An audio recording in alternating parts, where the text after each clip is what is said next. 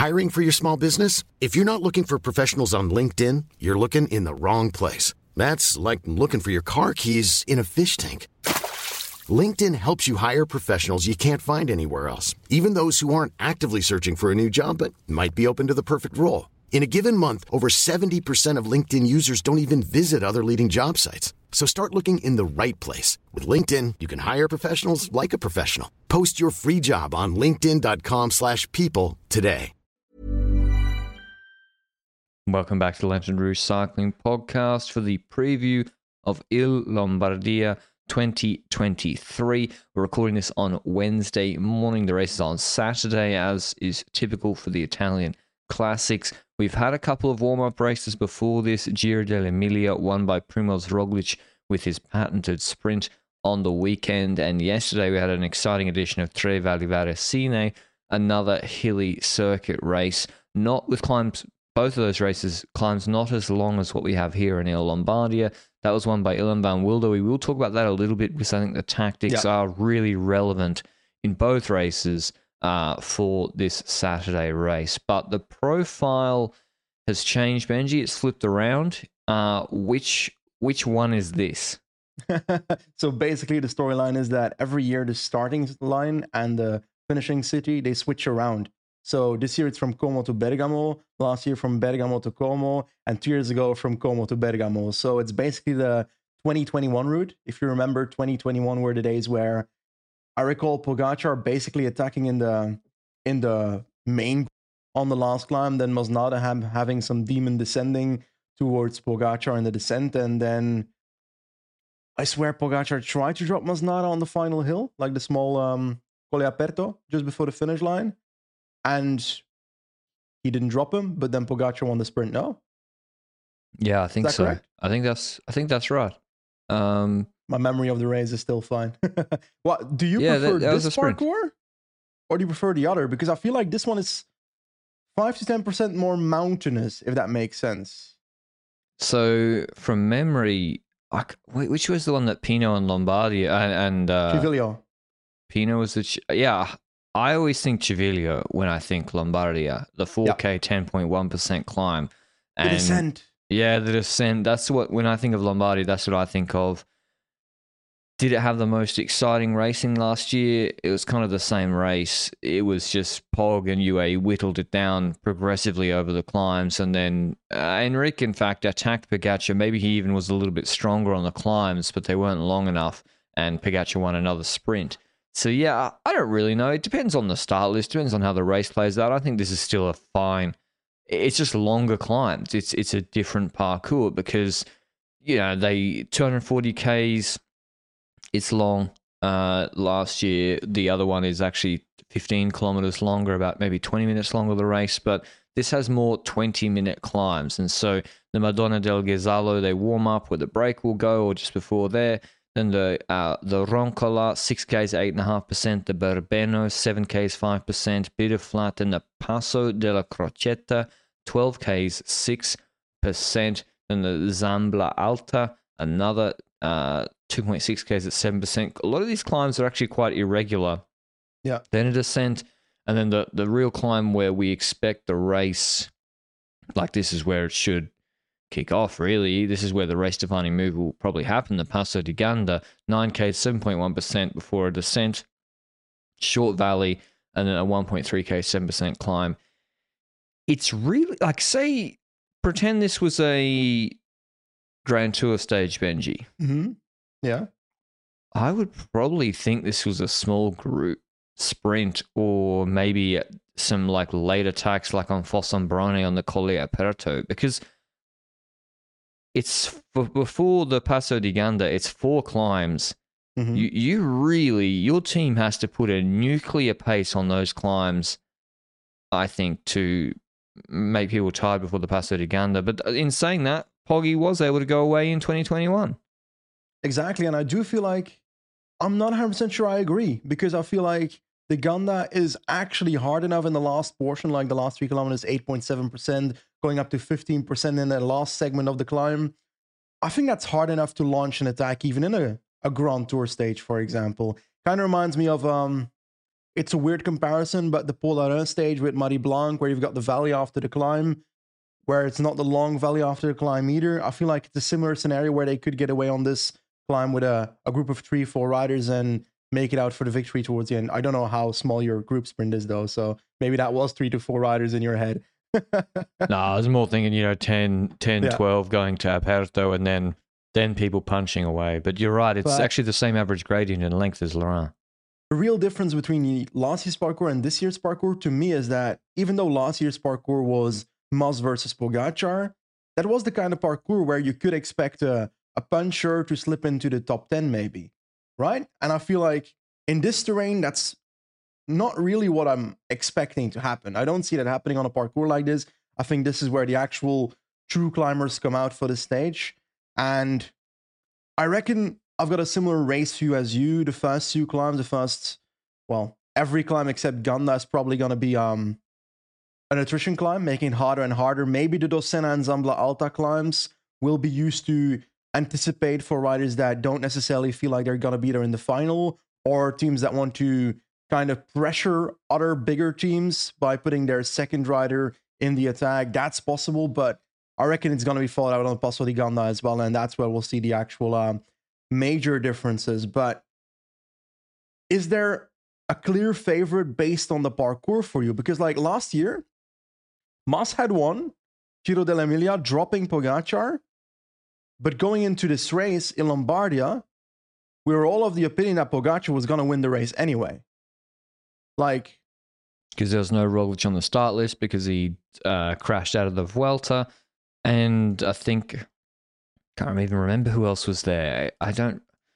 Man, Lombardi is uh, a different beast, isn't it? Uh, But like, well, for example, I remember Yates was very, very good in 2021 on this parcours. But yeah, Yeah. He, it was kind of like Landa, Higuita Rodriguez, uh, Valverde about to retire. I'm not sure Adam Yates was there in the top 10. Vingegaard, I think, was actually like second or third favorite, but was no good uh, in Lombardia last year.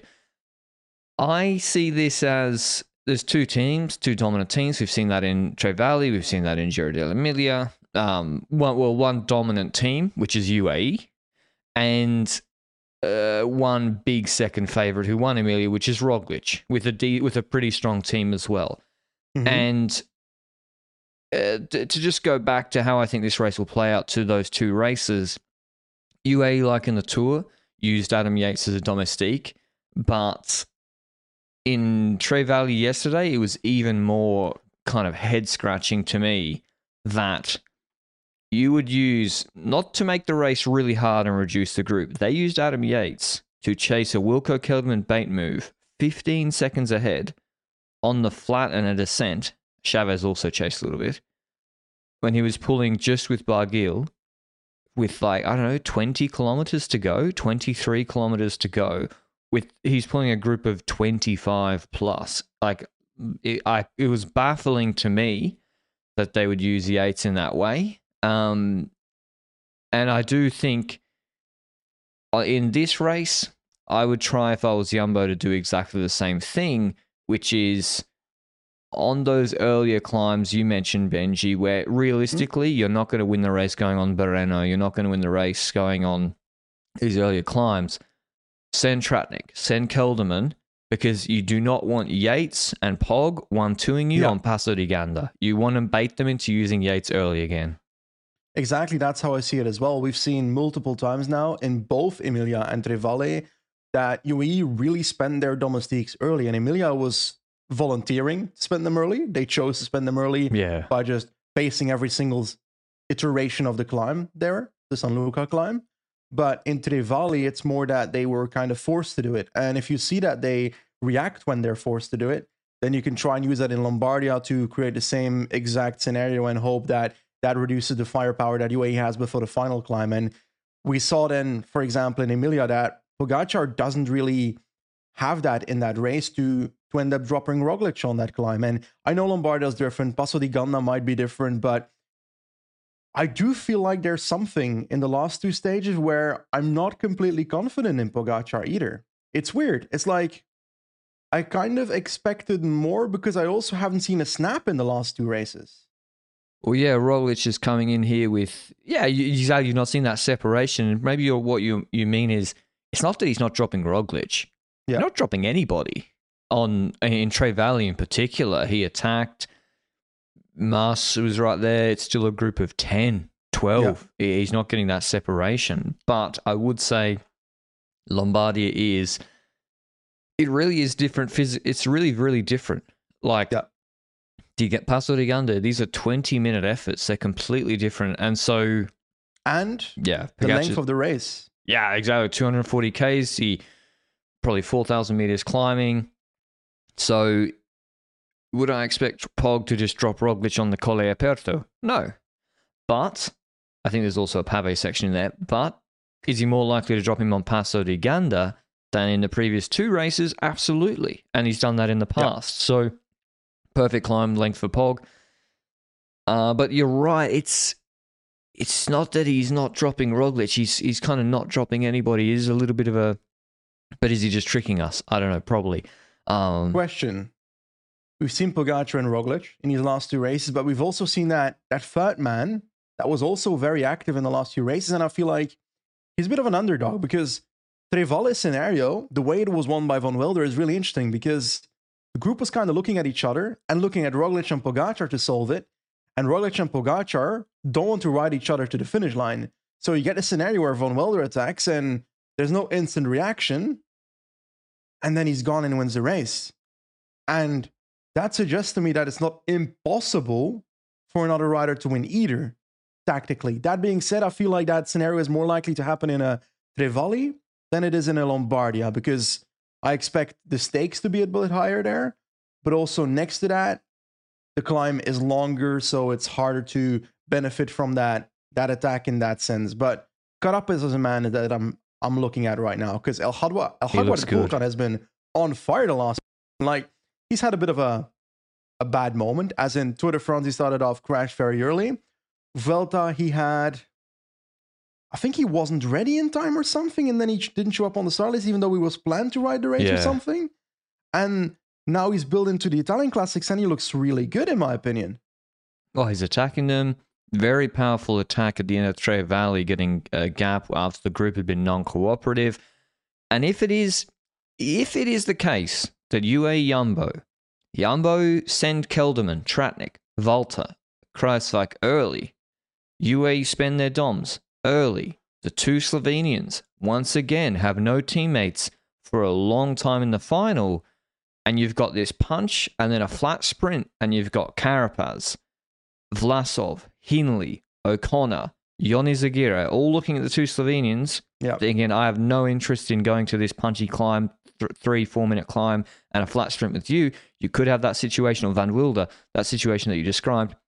One man we haven't mentioned at all, Benji, Remco Evenepoel. Yes. Um, mainly because he's one, he's the probably the third favorite that hasn't done these two warm up races. He's been, but he just did a reconnaissance of the Lombardia course.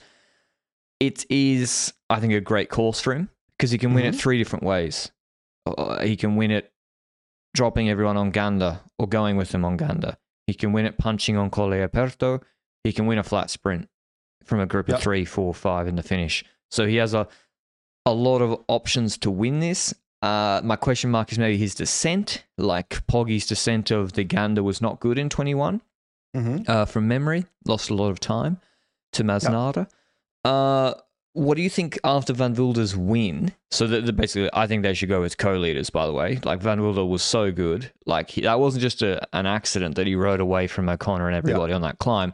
They'll have Alaphilippe, uh, Vansevenant, Van Wilder, Vervaeke as the main guys. What do you think Quick Quickstep's strategy should be? Should it actually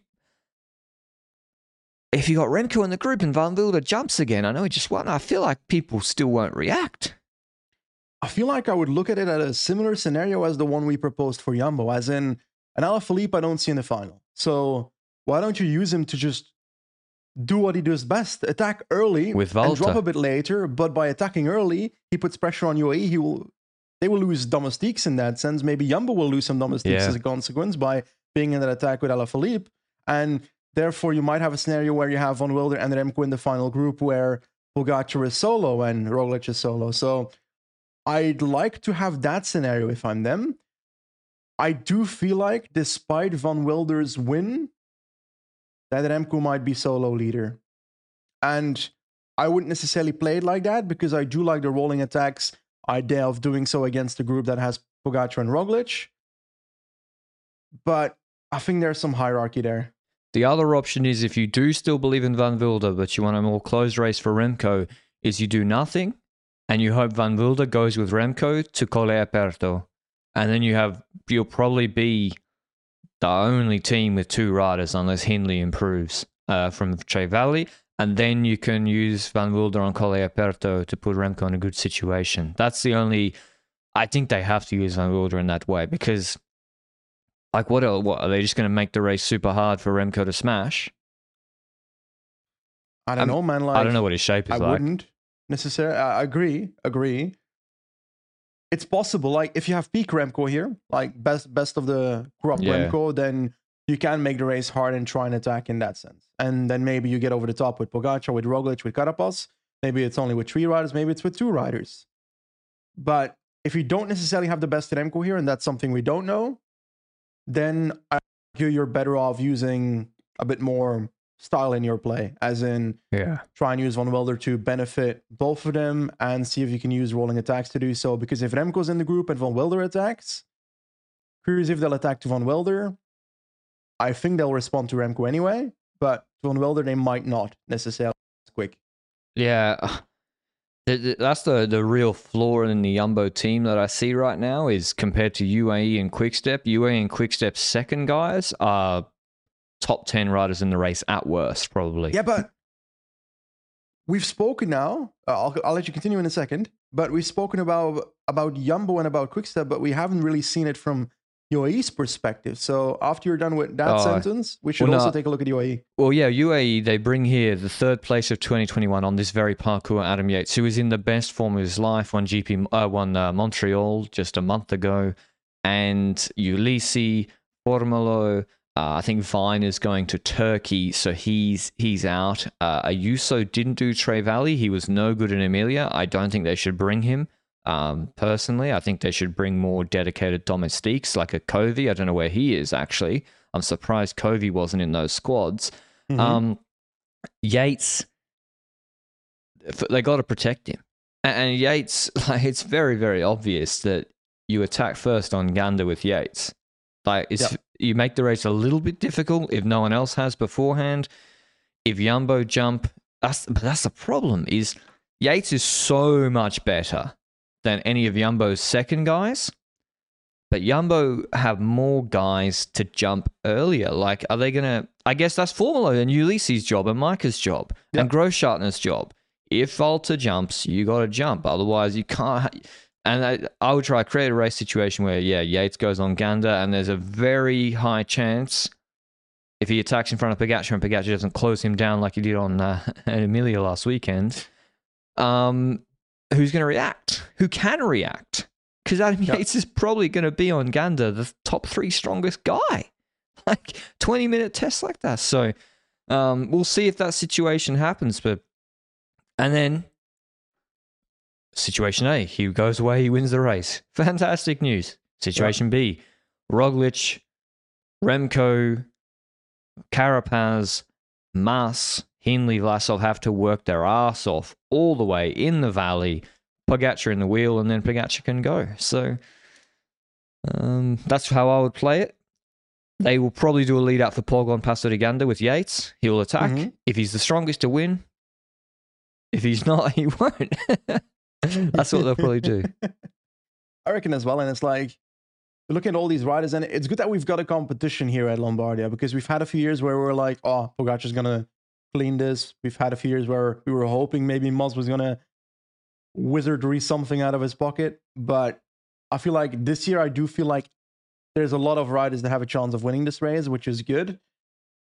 But I'm also of the opinion that is it me or could the Lombardia parkour be better if the Ganda climb, for example, was with 50k to go and there was a, a slightly like and there was another climb after that so that there's a launching point earlier because now I feel like the climbs before Ganda are not hard enough to really activate something and therefore the GC riders, or well, it's not a GC, but the favorites will always wait until until Ganda. You know.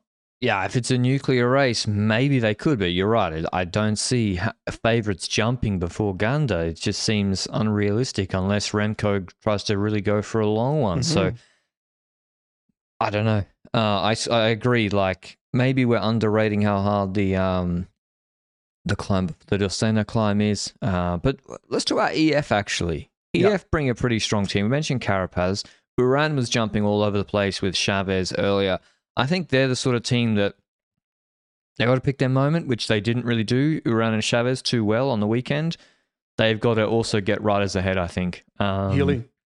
Healy, yeah, Healy can't win the sprint. uh, he can't win on Colle Aperto. Probably they got to be anticipating and and going in groups earlier, which way, which makes it maybe it will open up really early. How have we come to the point that it is Wednesday recording this on Wednesday. Saturday is the race. And the only team that's announced their start list is EF. How ironic is that? Sorry, but I can't believe it.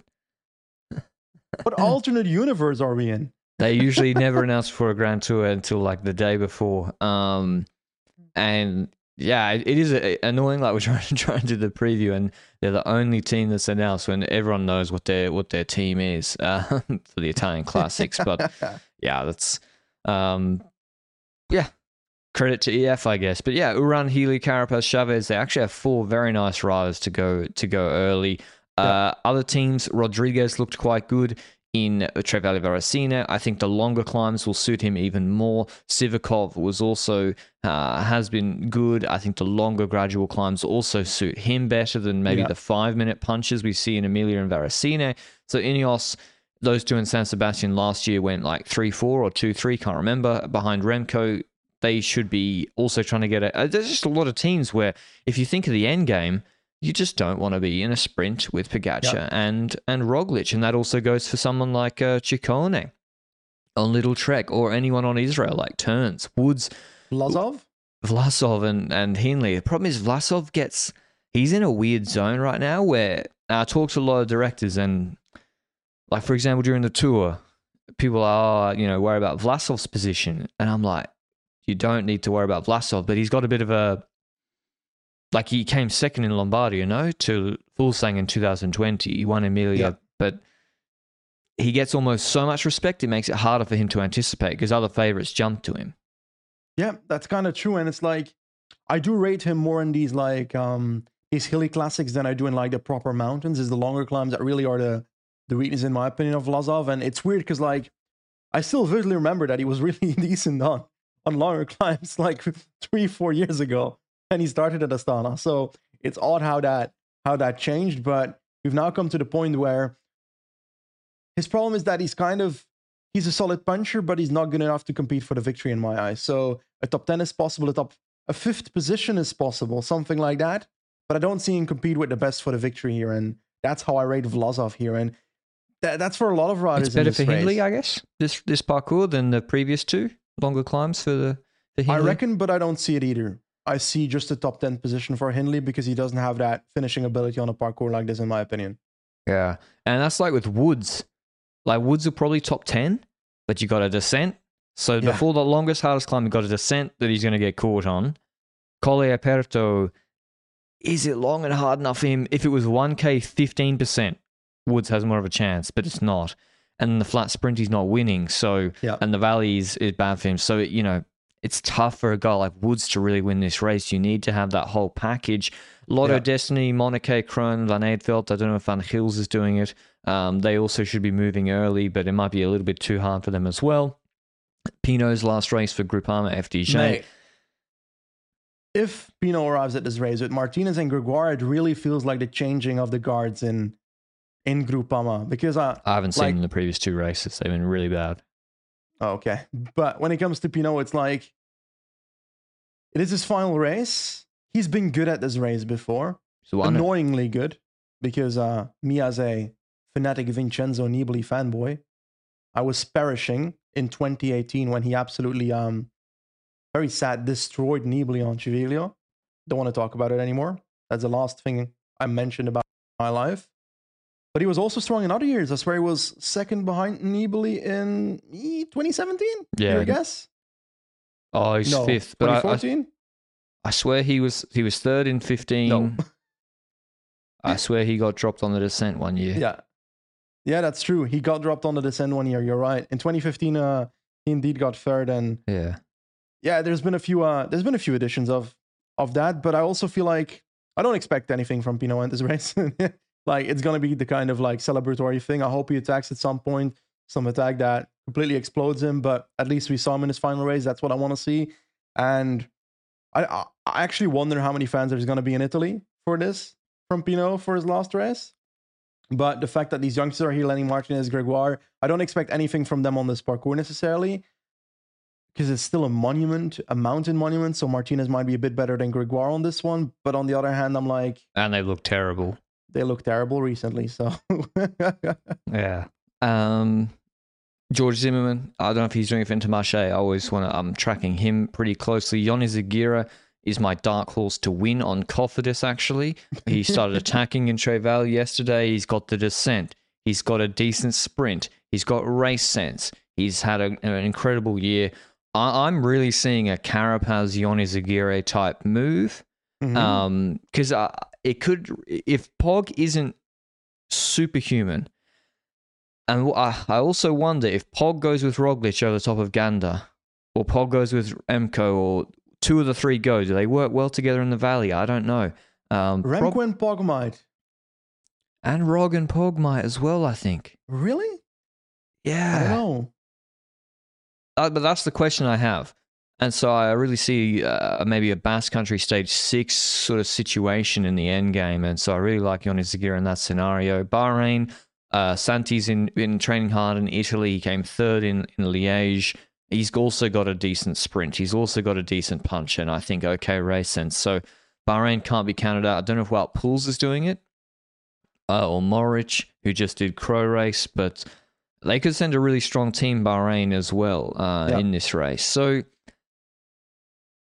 if yeah, it's, I think it could could be pretty interesting with a lot of riders that could win because UAE's team, apart from Yates, Like- is not as stacked as it was like last year. It was so stacked, and they control. They just suffocated the race. It's weird because on paper it's stacked. But in practice, that's not a word. In practice, in practical, in, in the race, there it hasn't shown. Ayuso was not good in Emilia. Vine has been used early together with Majka, so Majka's form is probably not great. Vine has been used because other riders just weren't there anymore. And he's out. is he out? He's going. To, Oh, he's yeah. doing Turkey. Yeah, you're right. Presidential Tour of Turkey. That's a program decision. You like it? Turkey. They to win the No, I'm- UCI ranking.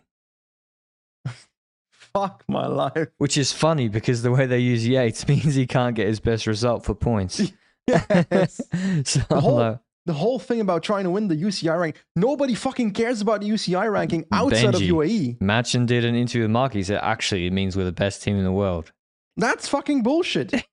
Sorry, Matxin, it's bullshit. Like, you're not the best team in the world if you win the UCI ranking. Yeah. Jumbo Visma won three Grand Tours. That's the best team in the world right now. Yeah, but if you're communicating uh, season success to maybe a stakeholder or Do- sponsor who doesn't understand cycling, you're like, hey, we're number one.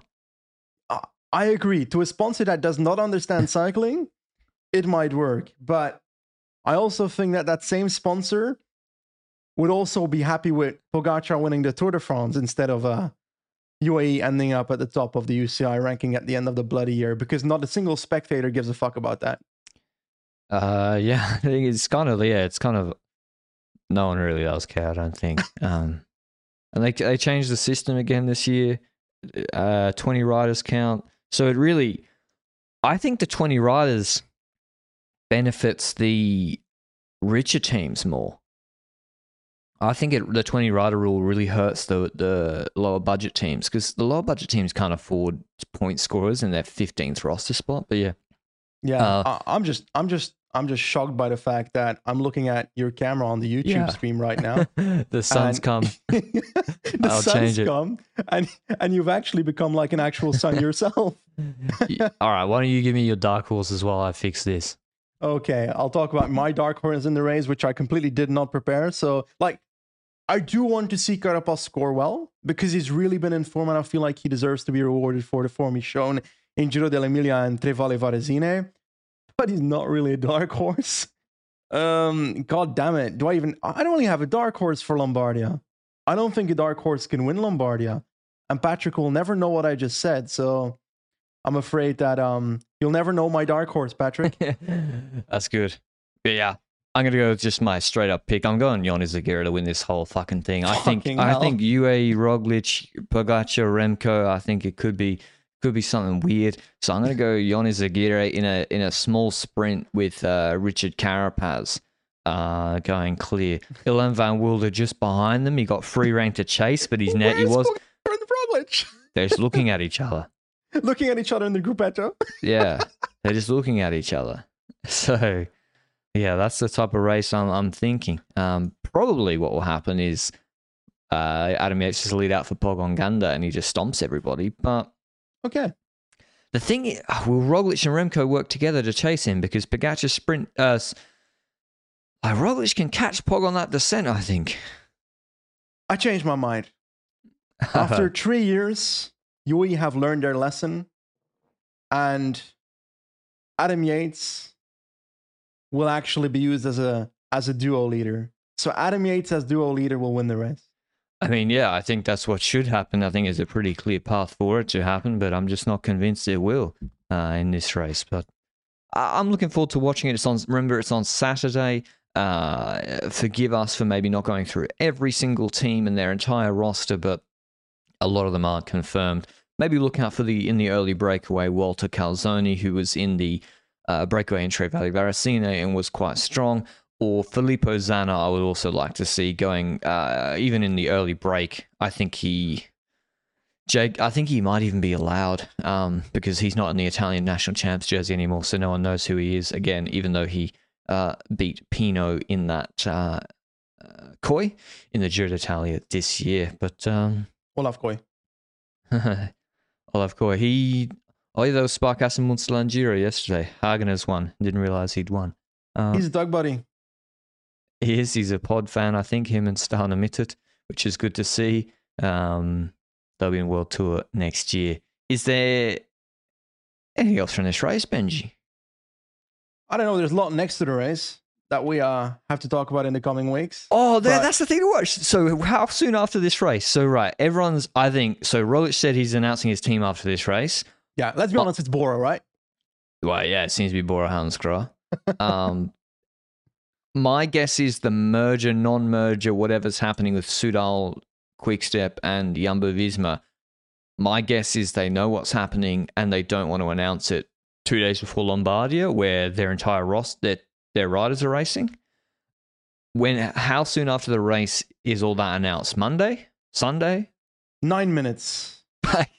Roglic just posted on Instagram. What? That's nine minutes after the race. no, no, no. As the riders cross the line, and then Bakala opens a Twitter account, which why not? Sounds like a good event. And he types, "Done deal." whatever That's that means.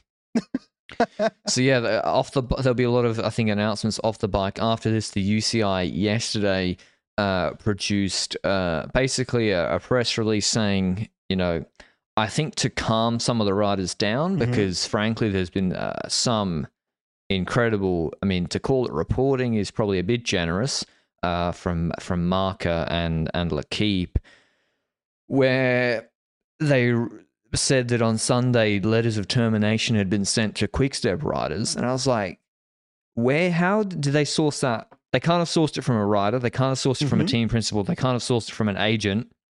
So if you haven't sourced it from those three, um, that was turned out to be false. And so I I think, think, the uh, yeah, I think the original reporting of that was done by Le Soir, which is like the the southern Belgian newspaper, and um, maybe they took it over from that. Maybe they had their own sources for that, but it certainly wasn't. Uh, didn't end up happening. So we've we've seen quite a bit of misinformation in the last few weeks, and it's yeah. shocking.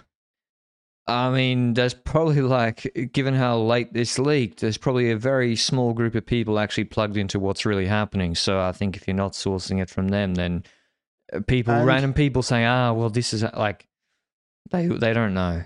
But on the other hand, from a public perspective, so for example, me, looking from the outside, it is a very complex situation. I do understand that people have doubts about what is happening. As in, I understand that riders that are not involved in it are worried about their job security.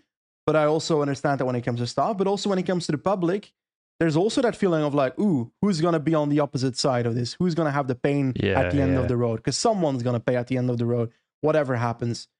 And looking at this an entire scenario, then like the UCI said, for example, in their statement, there's a UCI rule that I saw a few weeks ago where in the first two years of the UCI World Tour license being renewed, so for example, the licenses, the three year, three year, Cycle. what do you call it? Three year cycle. The three year cycle was done at the end of 2022. Yes, Yeah. that was last year.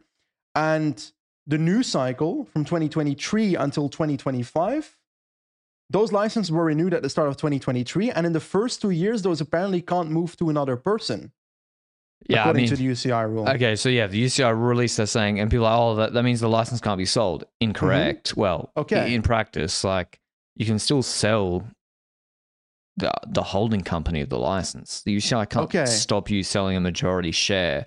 What you can only sell it once every three years, the majority share in your company. No, like so they mean you can't literally assign the license to somebody else, Yeah. but you can just take over the company. That's no problem. yes, but does that also mean that you are forced to take over the paying agent of the riders Yeah, that are yeah, left over? Well, then because you, that makes it less lovely to buy for a team like UnoX, for example. I'm Yes. UnoX. I've got Norwegian and Danish riders.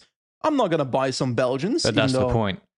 Because if you, that's the point. Because if you, if you have, if you can just assign the license, right, Yeah. sell it, and then say my company is bankrupt now, and you Then just the take, riders are fucked. yeah, and the staff are fucked. But if you could, if you have to sell the company with the license to UnoX, then Mhm. the condition of holding that license, as the UCI said in their press release, is not just the sporting criteria, it's the ethical, financial, all that stuff. And then, um, well, it's I not mean, like you- they, they keep saying that. It's like, are you fucking serious? Like, teams have not paid riders and passed that last year.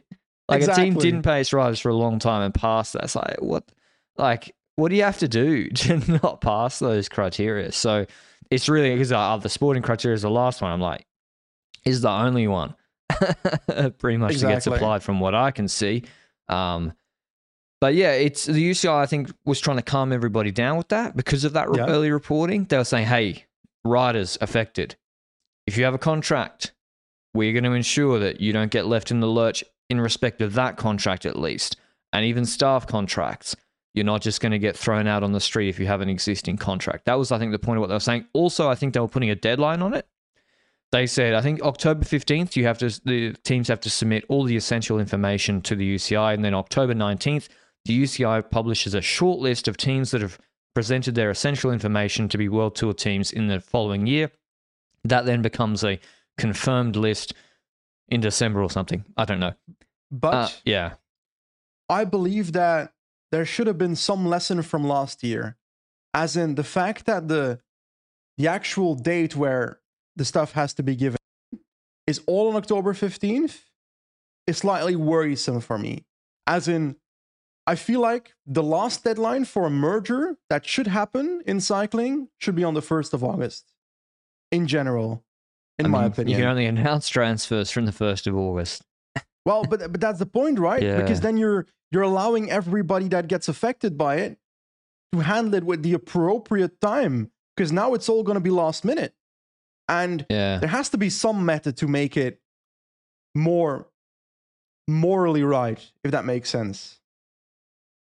Oh, I mean, but there's no Not sure indi- if that's the right term, but but there's no indication that riders and staff are going to get laid off or fired necessarily. I agree. But I feel like it's it's a likely scenario that someone will get affected, even though it's not riders and staff. It might be a rider that might end up being not signed as a consequence, like you mentioned in the last podcast, for example. So there's Well, always going to be someone affected by the by the by the small time that it's going to be fall over. Yeah, it's like you- you're right. It's locked up the transfer market for how long? Two weeks, probably nearly at this point. Um, but what was I saying? Yeah, so the UCI's basically put an end, a deadline on it to say, hey, if you don't, yeah, you need this needs to be sorted one way or another by October fifteenth. And if you haven't, and if one of the teams or two of the teams, it'd be realistically probably one of the teams has not submitted the essential information by October 15th, and we published on October 19th, that team, their riders are allowed to walk. Now their contracts are still valid with that with the original team, but they're allowed to go and solicit new offers because basically it's giving them, as you said, Benji, a very short window of Mhm. however long before the, the next year, but it's trying to give them enough of a window to go and find a new team if for whatever reason their team dissolves. Um, now, from memory, B&B were given a, a, an extension last year, or I can't remember exactly what happened, but I feel like the B&B riders were told very, very late. Uh, and the, what about Qhubeka? What happened with them? Because wasn't Simon Clarke like he, like riders like that who trusted Qhubeka, they stayed very, very late. And then ironically, those team principals Mhm. then start new teams. So yeah, those other criteria, um, who cares about them?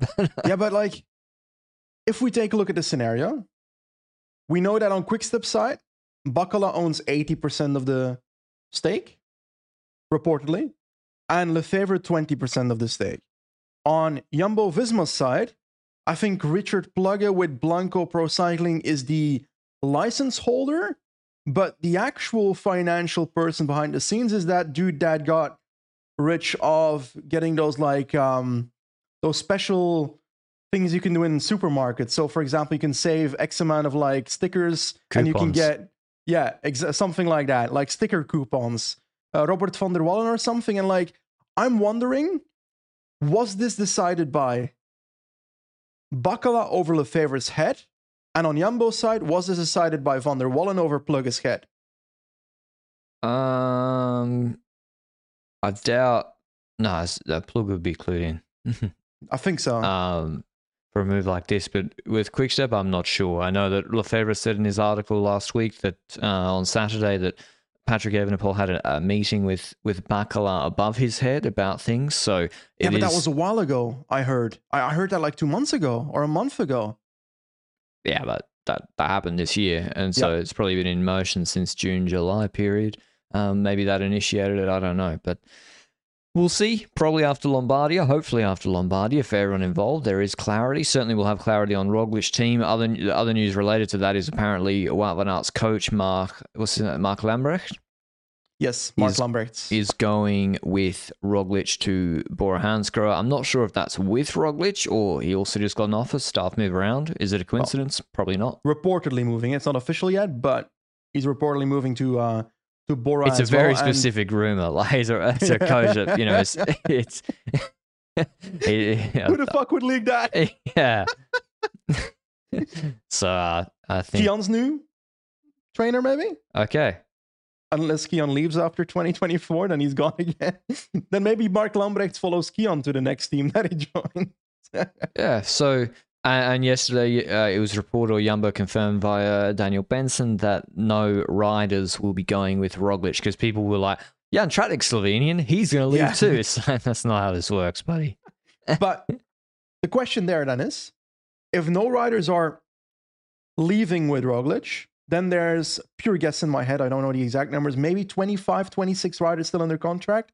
for Yeah. 2020 uh, for Jumbo Visma, which means there's only space for X amount of quick step riders in this entire deal anyway, unless Jumbo starts placing riders like, um, I don't really want to name anyone, but if I have to, someone like Lennard Hofstede or Hessmann, for example, on a team that they don't need to care about, but Oh, they, well, have, Hes- they maybe have to pay their salary or something. Hessmann could be have his contract terminated depending well, on yeah, what happens but with. not yet. As in, he's being investigated by the German police or Yeah, something. German police. It's not with the UCI yet, right? No.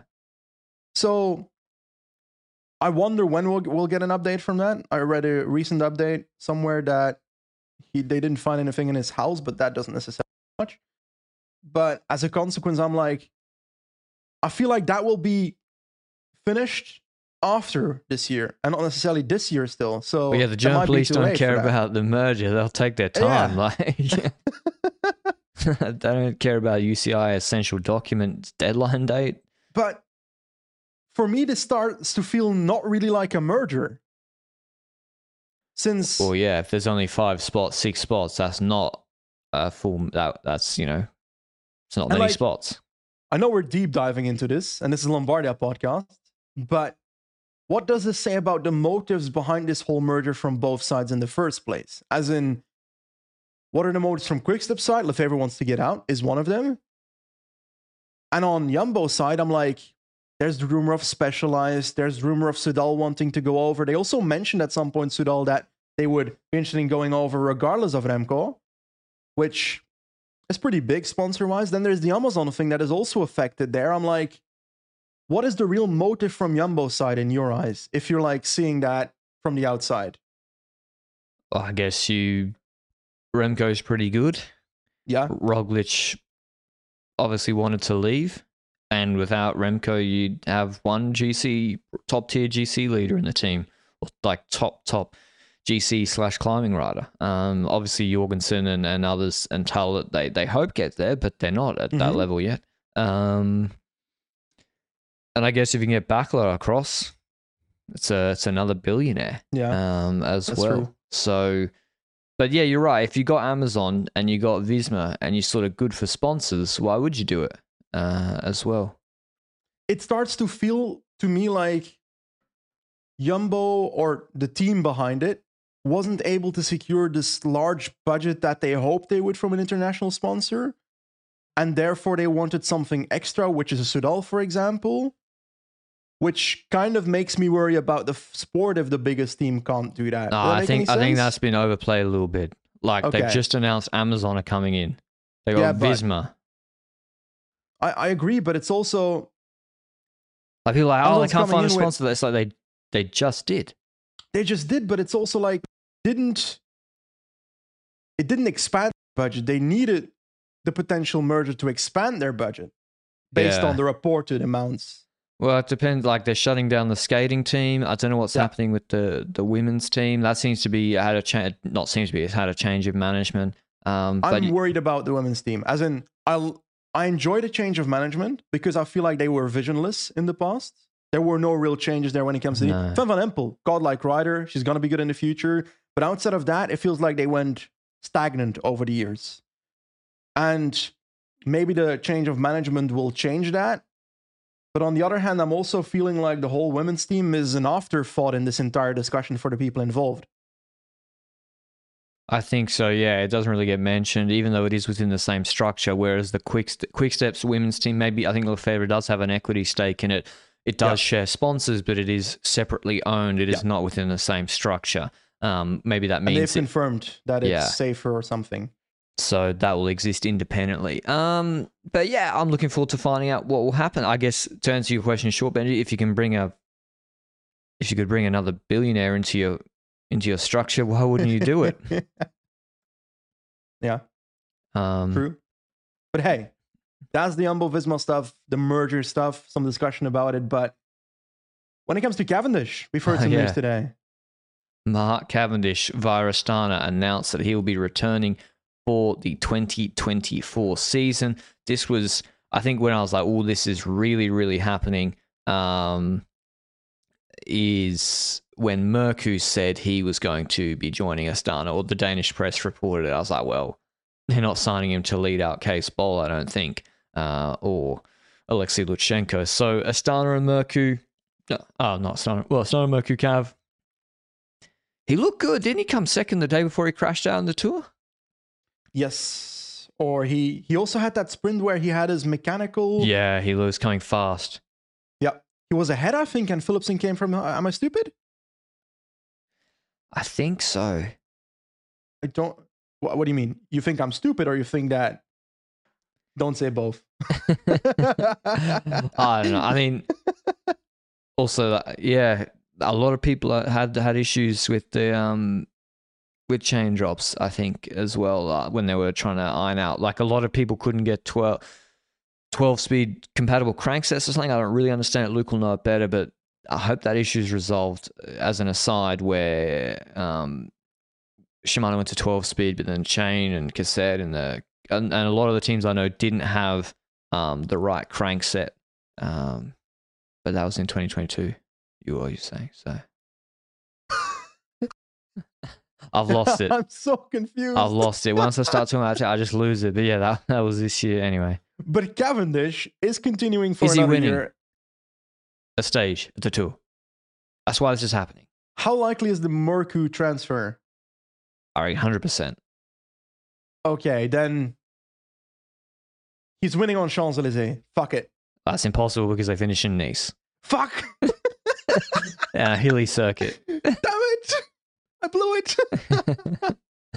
um, Mark Cavendish is going to win a mountain stage. Maybe Astana just stage. They block off the Champs Elysees. They just stage him winning there. Be like, hey, stage 22 of the Tour de France. Damn it! I thought I had my prediction. He's, one year older. He's had a crash. I think he'll be motivated. I don't know. It's a lottery. It's a lottery. Might as well try it. I What the fuck is Astana doing anyway? Otherwise, exactly. I don't think Mørkøv will be good though. Wow, you might as well try it. I think Mørkøv At least they is he, have low, the. is he low key, high key washed, as LeBron would say. as long as they have the chemistry, the dream is possible. Yeah, Old chemistry is still chemistry. It is, and maybe it's just another person to help coach the other riders, like a Cees Bol. Like this is how you do a lead out. This is what we want to achieve. Um, because yeah, Oh, Syritsa, I don't think will be that guy, but they gotta get. They got no one to set up. I guess they brought in Kanter. They just signed Max Kanter, so Kanter, Mørkøv, Ballerini. It's actually oh, it's Ballerini Mørkøv. It's actually looking like a. They got two of the quick step train from 2021. It was Mørkøv, Yeah, the, Ballerini, the exact Asgreen. train that was washed in 2023. Yes. But maybe that's the chemistry with Jakobsen. They got Schelling. I mean, it is. It, it should be better than this year's train. Like it, it should be Oh. better. Can't be much worse. Depends, eh? If you get Geraint Thomas to do it again. Yeah, maybe. I don't know if he'll do the Tour de France. Um, but yeah, that's Cav. Uh, hopefully, he has some success next year. To be honest, it makes sense because if I was them, I'd get him to do all three Grand Tours and try and just rack up points because they need some points, to Astana, despite Lutsenko's uh, really good farming in the Summer Asian Games and the um, Tour of Turkey. the Tour of Turkey upcoming, which he might win. He's good in those sort of races. Otherwise, uh, probably should have had an merger discussion. Movistar released a very strange statement uh, this morning because Yeah. people have been saying what's going on with the team, and the statement reads uh, as follows: If I can find it. Uh, good day. We know that many of you are waiting for news, and uh, we apologise to you for the wait uh, or some of you are upset by the wait regarding our men's team 2024. Uh, in a few days, we'll give you more information. We're going to speak first uh, about our current staff and then about incorporations. But I don't know if plantilla, my Spanish obviously is okay, but if plantilla means staff staff or like roster, uh, I'll need someone to to. So maybe they mean I, I think what they mean by that is they'll talk about extensions first, renewals of current so. riders. Uh, because it'd be weird to it's like no one's waiting for staff news, um, and then talk about new signings coming in from other teams. So Yeah. they're just saying we'll talk in a few days, which is I do hate tweets like that. It's like, well, I guess maybe it calms people down because it's saying It's different. As in, Quickstep has the announcement of the announcement of the announcement sometimes. Arcade did it yesterday. It's criminal. I hate it. I hate it. but when it comes to Movistar, it feels more like We're not folding. This- They're telling people we're not folding. it feels like I'm a social media manager of a team and I'm getting worried that I'm getting assaulted by everyone in the comment section telling me, Where's the fucking news? Where's the fucking news? So I give them a message just to calm them down. True. That's how it feels. Yeah.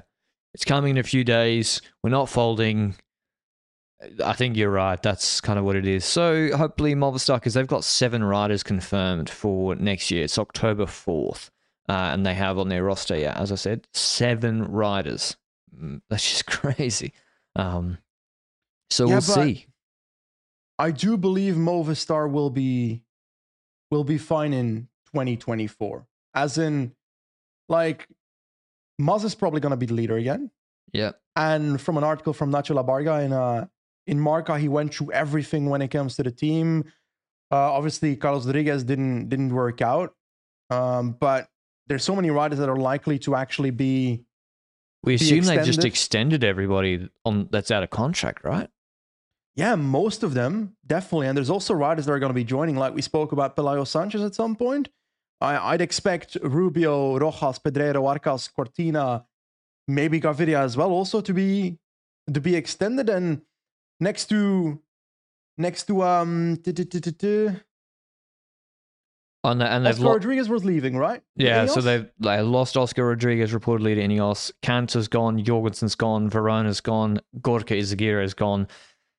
So that's uh for five riders probably definitely out the door. Um and so that brings you down to, you know, uh, I think everyone's going to get extended because there's not enough rumors about riders going there. yeah, Unless but they- also why not? yeah, exactly. Like, well, like say they bring in Pelo Sanchez and five other sort of Spanish Garcia. Pidal, for example. Is he going to uh, Bora? Is he going to Bora? He might be actually. No, I, I remember- I always confuse him with um the other fella. Who Who's the the, fuck other, is the other fella? who's the other guy going to going to Bora? Spanish guy going to Bora. Roger Adria. Adria? Yeah, Yeah. Raul Garcia Pidal. He's going to Arkea. Um, Oh yeah. on a one year. Very strange. So if he's going to Arkea and Adria's going to Bora, it's like, what Spanish Weird. guys are they bringing in Movistar? Because they're like 22. And Igor Arrieta Yeah, went but to. that- yeah, that was because the father got fired in Movistar. So that was never happening. He's going to UAE. So I think there's going to be a lot of extensions um, for like the Norsgaard, Hollmann type guys. And I assume they're already done. Uh, like Nelson Oliveira has been extended because if he wasn't, like Ineos or Bora or whoever should be trying to sign that guy because he's still so good. Um, but yeah, it's it's very weird to have all this transfer news still up in the air so late. Anyway, that's our Lombardia preview and some uh, news around the traps. Is anything else, Benji? Any other know. bombshells? I think that's about it. There's probably another bombshell here or there that is about to drop this month. Some great for the sport, some might be less. We don't know. So, guess we'll see. We'll be here to pick it up. All right, we'll see you with our recap of Lombardia on Saturday. Hopefully, it's an exciting race. And uh, yeah, we'll see you then. Ciao. Mom deserves the best, and there's no better place to shop for Mother's Day than Whole Foods Market. They're your destination for unbeatable savings, from premium gifts to show-stopping flowers and irresistible desserts. Start by saving 33% with Prime on all body care and candles. Then get a 15-stem bunch of tulips for just $9.99 each with Prime. Round out Mom's menu with festive rosé, irresistible berry chantilly cake, and more special treats. Come celebrate Mother's Day at Whole Foods Market.